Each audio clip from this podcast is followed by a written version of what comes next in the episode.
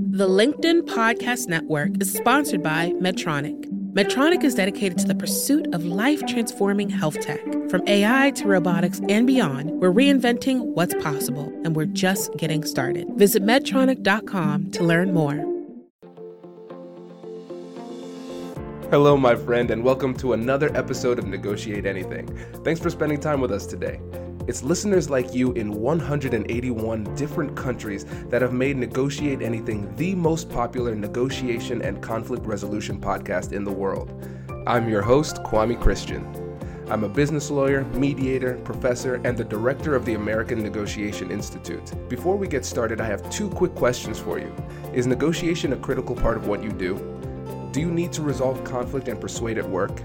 If you answered yes to both of those questions, visit our website to learn more about our negotiation workshops. We've traveled the country working with professionals just like you, and we'd love to have the opportunity to work with you too.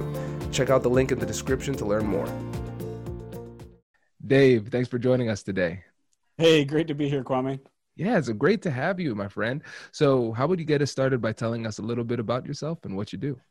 Sure. So uh, I am uh, an online instructor primarily. I have lots of courses on LinkedIn Learning, which is where you have them.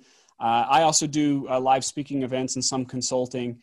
Uh, and, you know, through the years, there's been an evolution in my career where now I am focusing on productive leadership, meaning I'm helping leaders become more productive and I'm helping people do leadership in the most productive way. Uh, and one of those ways is about uh, being more uh, more effective with how you're managing your time, uh, which is what brings us here right now. Fantastic. And everybody, uh, Dave is being very modest. He is one of LinkedIn's top course producers so we'll, we'll, i'll link to his linkedin so you can check that out so um, make sure you you get into that um, and, and check out his content and of course the book dave tell us about the book yeah, so the myth of multitasking is interesting. That was my first book, and that came out all the way back in 2008. Uh, and so now we finally have an opportunity to do a second edition where all the research is updated, all the experience that I've gained from working with people, uh, you'll find that in there as well. So the second edition is out in January 2021, and I'm really thrilled about it. Congratulations. And so that brings us to this conversation. And I know there yeah. are going to be some folks out there asking the question why are we sure. talking about multitasking on a negotiation podcast? Right. Yeah. So it's a, it's a perfect question, and the answer is it has everything to do with negotiation. And the reason why is there are four costs, and we'll get into the difference between uh, backtasking and switch tasking in a moment. But basically, when you try to multitask, when you try to do multiple things at the same time, there are four costs. The first is it takes longer. And if you think about the situation of negotiation, time is precious and you don't want to waste your time or the person that you're talking to. The second is you make more mistakes. Now, what is the cost of making a mistake, either in the execution of your negotiation or in the terms itself? That can be extremely costly. Number three is you increase your stress and the stress of the person you're talking to, which you can imagine how that uh, compromises the whole negotiation, the whole discussion process. And then the fourth is that you damage the quality of relationships. And I know Kwame and everything that you talk about, there's always that concept of mutual respect. And if you are trying to multitask on a human being, you are almost immediately damaging that respect. Well, I am sold. sure. I think Good. this is great. At least this... you're sold. Now we have to sell everybody else uh, paying attention to this, right? Exactly. No, this is fantastic. I, am excited for this. And uh, like the listeners know, my background's in psychology. So understanding how these mental processes have an impact on how we're connecting with each other, I'm, I'm really excited about this. And then, yeah. for the sake of um, organization, the the three things that we're going to focus on today, as it relates to multitasking and these difficult conversations, is number one, we're going to talk about multitasking and what it is versus what it isn't, just clarifying what that really means. Then we're going to talk about switch tasking and how it damages the quality of the relationships, and then we're going to wrap up with the power of focus how now that we know these challenges what can we do about it to improve our relationship so let's talk about the first one. What is multitasking? Well, it's not what most people think it is. And when we try to have a discussion around the word, we run into a problem. The word itself is, uh, is weak. It's not a, an effective word to describe what are multiple complex processes. And, and to understand how we got here, you have to understand the origin of the word. It really had nothing to do with human beings, it had to deal with computers. And we looked at the way computers started to operate, in particular at the beginning of the 90s. Now, I'm dating myself a little bit. I'm 45 right now. Back in the day, if you wanted to switch a program, if I wanted to change the video game I was playing in my Apple IIe computer in my bedroom in the mid 80s, I had to take out a floppy disk, you know, turn off the computer first, take out the floppy disk, put in a new floppy disk, turn it on, and that allowed me to play whatever it is I wanted to do. Then, somewhere along the line, Windows came out, and Windows could multitask, and the computer could do multiple things at the same time. It was brilliant. The problem is, even the word itself with computers says, if you look up a, a, computer definition, it says a computer's apparent ability to do multiple things at the same time. So it's not really doing all those things at the same time, it's just switching rapidly back and forth. Uh, case in point, you start browsing and you open up 20 different browser windows on your computer. What happens? Everything starts to slow down. The computer starts making mistakes. It gets hotter, all those things. So, with that as the backdrop, people heard the word multitasking and they said, We can multitask, right? We can do this. But the brain has the same limitation put upon it. It can only do one active task at a time, one attention requiring uh, uh, task at a time. When you try to do multiple things at the same time, you're not multitasking, you're switch tasking. So you're switching rapidly back and forth. And when you do that, you incur switching cost. Uh, so that that's the, the, the main problem is that when we say the word multitasking, people are using it in different ways and because we're using the same word for different things, it creates confusion. So, uh, should I explain what backtasking is? Uh, Absolutely. Yeah, yeah. Okay. So, let's address all of those definitions. Yeah, okay. So, switch tasking is when you're trying to perform multiple attention requiring tasks at the same time. Like, I'm talking on the phone while I'm checking my email. I am going to pay switching cost back and forth. I'm trying to have a negotiation while my phone vibrates. That moment that that phone vibrates, I they lost me for a second. I lost them because I'm thinking, what was that all about? And then you start doing that multitask, that switch tasking thing. Uh huh, uh huh, right? You're kind of giving partial attention to them, but they know you're not listening, and you know you're really thinking about what that beep was on your phone. So that's switching cost, that's switch tasking. There is another way that can be effective, and that's background tasking, or I have shortened it to back tasking, meaning something mindless, mundane, or automatic occurs in the background. It doesn't require your attention. For example, uh, I might uh, you know, start something cooking in my oven while I make the salad. That is uh, productive, that is effective the problem is when most people say i'm a good multitasker or they say are you can you multitask? They're talking about switch tasking and switch tasking is never effective. It's never productive. Uh, so another way to think about it too is someone will come to me and they'll say well dave is it good if i do this or is it bad if i do that? There's no it's, it's not a moral question here. The question is what is productive? If you're switch tasking it's always less productive. If you're backtasking, that can be more productive, that can be more efficient. So that's the question you want to ask yourself Am I switch tasking or am I backtasking? This is great, and it makes a lot of sense. And it reminds me of an episode we had earlier in the year with Lauren Newell. She's a professor of, of law in uh, at Ohio Northern University, and she talks about the cognitive uh, dangers of online negotiations, all the mm-hmm. distractions. Mm-hmm. And now it, it, reminds me of that because here, a lot of times, like you said, we are switch tasking all the time. Anything that comes up that distracts us, it's going to have an impact. It's going to have a cost. And it, it's funny. I mean, as much as I, I've teach this and I, I practice it myself. He, I fall victim to it every once in a while. And then I come back to the conversation. It's like a reawakening. And I say to myself, where am yeah. I? did, could they tell I wasn't there? Like what happened? but it's it's very real when it comes to the impact. And so one of the things that I'm recognizing based on what you're saying is that when it comes to back tasking, it's something that we can do. It can be productive if the other thing that we're doing is minor enough. And I'm assuming then that whether or not it's minor depends a little bit on the person too. Yes, absolutely. In fact, a good example of that is uh, I when I when I speak to audiences, I'll ask the audience a question: For how many of you does listening to music at work make you more productive? And half the audience will raise their hand. I'll say, okay, great. Now, for how many of you does listening to music at work make you less productive? And half the audience will raise their hand. Now, part of my backstory is that uh, I, I was diagnosed as, as, and this is word for word from the psychologist, freaking off the charts ADHD, right? Oh my gosh. yeah. So and so so when I'm talking about focus, this is something that I've intimately dealt with my entire life. One of those being career focused. Now I've been focused in my career for quite a while, but back in the day I was trying to be a rock star. I was I had a band, we like my wife supported me while we were, you know, on the road and stuff like that.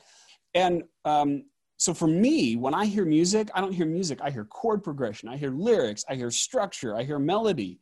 So it causes me to switch task as it does for many people. But for some, it's nice. It kind of creates that background noise. So that, that to me illustrates that question that we can ask ourselves is this helping me be more productive or is this getting in the way? That is the deciding line between switch tasking and back tasking. Does your company invest in professional development training? If you believe that your team would benefit from a negotiation workshop, all you need to do is go to our website, fill out the workshop request form, and then we'll set up a time to chat. These workshops are completely customizable and we've done them all around the country. Negotiation and conflict resolution skills are beneficial across all professions, but they're especially useful in procurement, purchasing, sales, sourcing, and contract management. Our calendar is filling up quickly, and we even have some workshops scheduled for next year. If you think you might want one, I'd suggest reaching out soon so you don't miss out. Check out the link in the description to learn more. And now, back to the show. The LinkedIn Podcast Network is sponsored by TIAA. In the last 100 years, we've seen financial markets swing, new currencies come and go, decades of savings lost in days all showing that a retirement plan without a guarantee, quite simply, isn't enough. So, more than a retirement plan, TIAA makes you a retirement promise a promise of a guaranteed retirement paycheck for life, a promise that pays off. Learn more at TIAA.org backslash promises pay off. This is great. And, and now I'm thinking also about the environment that we create for our negotiations. Yes. Oh, because yeah. something for us might not be distracting it might just add to the ambiance, but we can still focus. But we don't recognize that it could have an impact that's negative on the other people around us in these negotiations. Yeah. And so, considering that, what are some things that we should put into um, our conscious awareness when we are maybe arranging a room for a meeting or a negotiation or setting the stage for a Zoom call and, and the things that are behind us? What are some things we should think about? Yeah, I love thinking of it in terms of the five senses. That keeps it so simple. So, for instance, you know, sight. Uh, being in a room with the window open could be enough just to pull someone's attention away especially if you know we've got something significant happening outside so look around are there posters are there, i would remove anything with words uh, in that environment if i had that opportunity i would make sure that the line of sight between me and that person is uh, as least uh, obstructed and less distracting as possible sound we already talked about music uh, what's happening uh, in the ambiance of people talking outside. You know, if we do an interview like this, in fact, Kwame, you sent me a list of here are the things that I want you to do to make sure we don't have a distracted interview. And one of those was, you know, just having somebody in the office say, you need to be quiet, he's having an interview, that pulls people's attention away. So you can think about that. Um, you know, you can uh, think in sight, sound, touch what's the what what are the ergonomics of the chair you don't want someone to think that they're being uncomfortable um, smell believe it or not can have an impact If I'm thinking about what is that phantom smell that I'm having, good or bad, wow, smell those chocolate chip cookies. I just lost that person for a moment. And taste, making sure that uh, we have snacks and water and things that are less distracting. I would try to have things that don't have packages, you know, stuff that can be easily grabbed, that kind of stuff, especially if you're going to be in a long haul negotiation and and I'm sure you can see my eyes now darting back and forth. You you have me in deep thought here because this is really well, at least great. you're thinking about our conversation and not the laundry that you didn't do uh, yesterday, right? Exactly. Yeah. Or whatever it was. Because for me, as a as a mediator, especially, I'm, I'm trying to create that atmosphere where people feel safe, where they can focus on the conversation. And for the majority of people, they this is not their life like it is for me, um, and so this is a very stressful situation for them. And now, just thinking about the different things that I may have done in the past, or the the staff mm. around me might have done in the past, that could pull their attention away, could increase the level of stress and decrease their performance as a result. Every little movement every action like uh, you you know this you film courses for linkedin learning and i do it.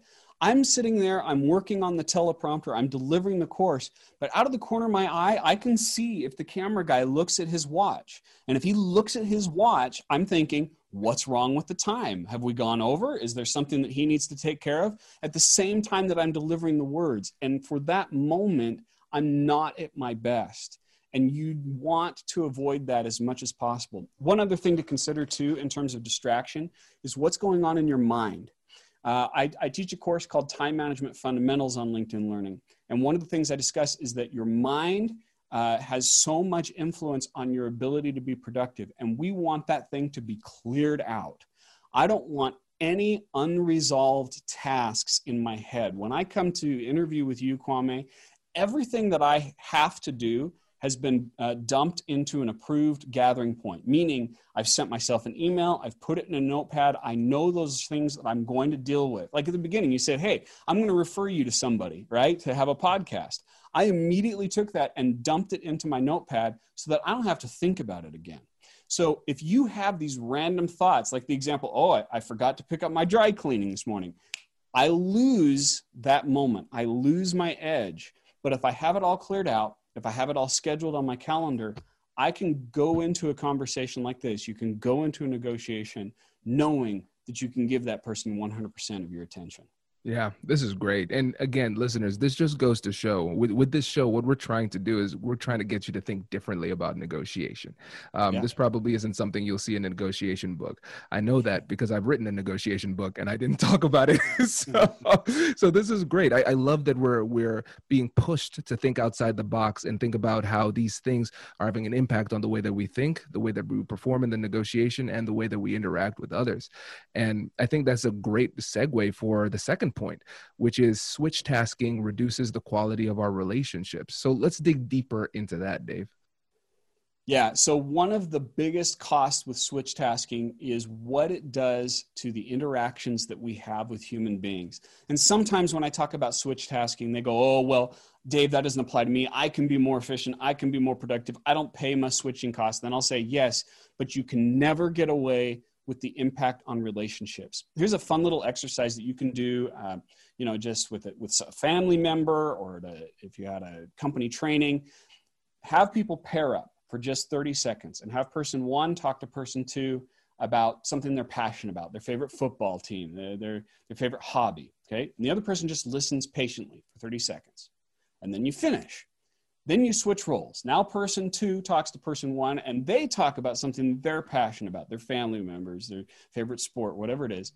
And person one listens, but they give partial attention. So that, you know, they pick up their phone and they're looking at their phone and they're, they're uh huh, yeah, okay. And you just, yeah, I'm listening, but I'm, I'm switch tasking on you.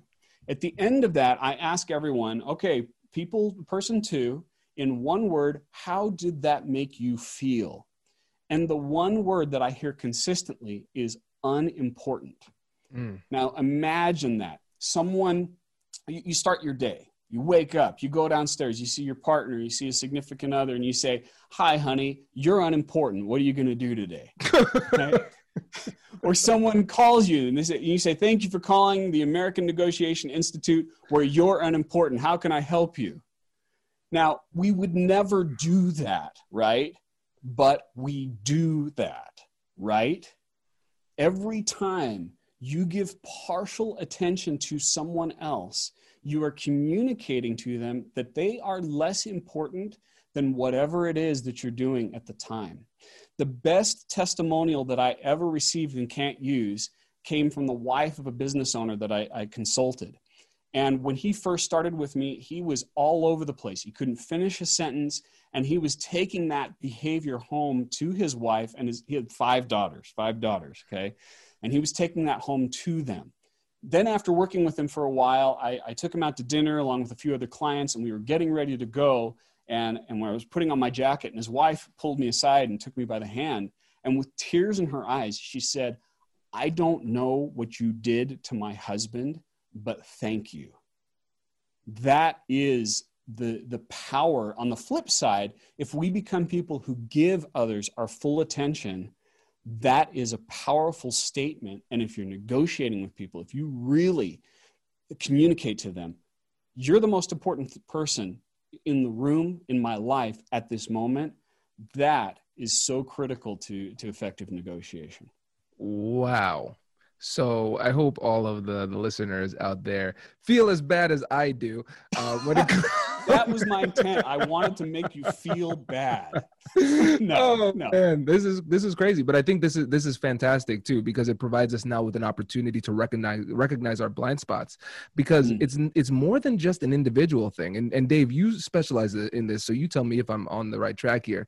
This is also a cultural thing as well, where we're we're all part of this this pernicious cult of busyness where we yes. feel like we need to try and do things at all time at all at all times. And then it's impacting the way that we're interacting with people. Because I, I, think about even with my son kai or my wife whitney um, just trying to to be present with them but then paying attention to my phone checking an email those type of right. things. It, it's creating an unhealthy dynamic in the relationship. And and we're all tempted to do it including myself and part of the reason is uh, the way in which things were created from a from a, a, technology standpoint. An excellent show, if you haven't seen it, is is um, the Social Dilemma on Netflix, and it talks about how it demonstrates how we are just getting sucked into these devices. Yet I say that technology isn't the problem. It's our improper use of technology. Technology has evolved over and over and over. It's evolved so quickly since those days that I mentioned of playing a, a, video game on my Apple IIe computer. Think about where we are in the last 30 years. It has evolved rapidly, but we as humans have not evolved rapidly. So that means that we have to learn a new set of survival skills. And that's, that's really what I'm advocating here is saying, look, this is a skill, this can be learned. and, and uh, you know, unless you have ADHD, if you have ADHD like me, go talk to a specialist, go get a little extra help to level the playing field. But most people don't have that. Most people have what I call SAS, short attention span syndrome. It's a learned behavior. And because it's a learned behavior, it can be unlearned just by starting to implement boundaries in your day. You know, just a simple boundary like if I'm talking on my phone, my wife starts, if I'm looking at my phone, my wife starts talking with me, I have conditioned myself to go like that and just pick it up and put it down. She's talking to me. She's the most important person in my life.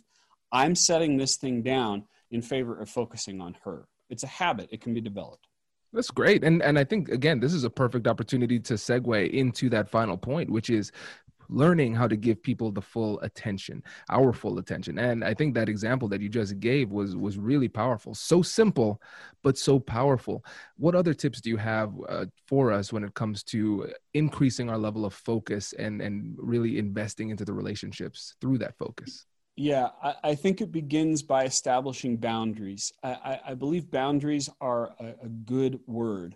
Uh, sometimes people feel that they're going to take freedom away, but, but they don't. They're like the rules of the road.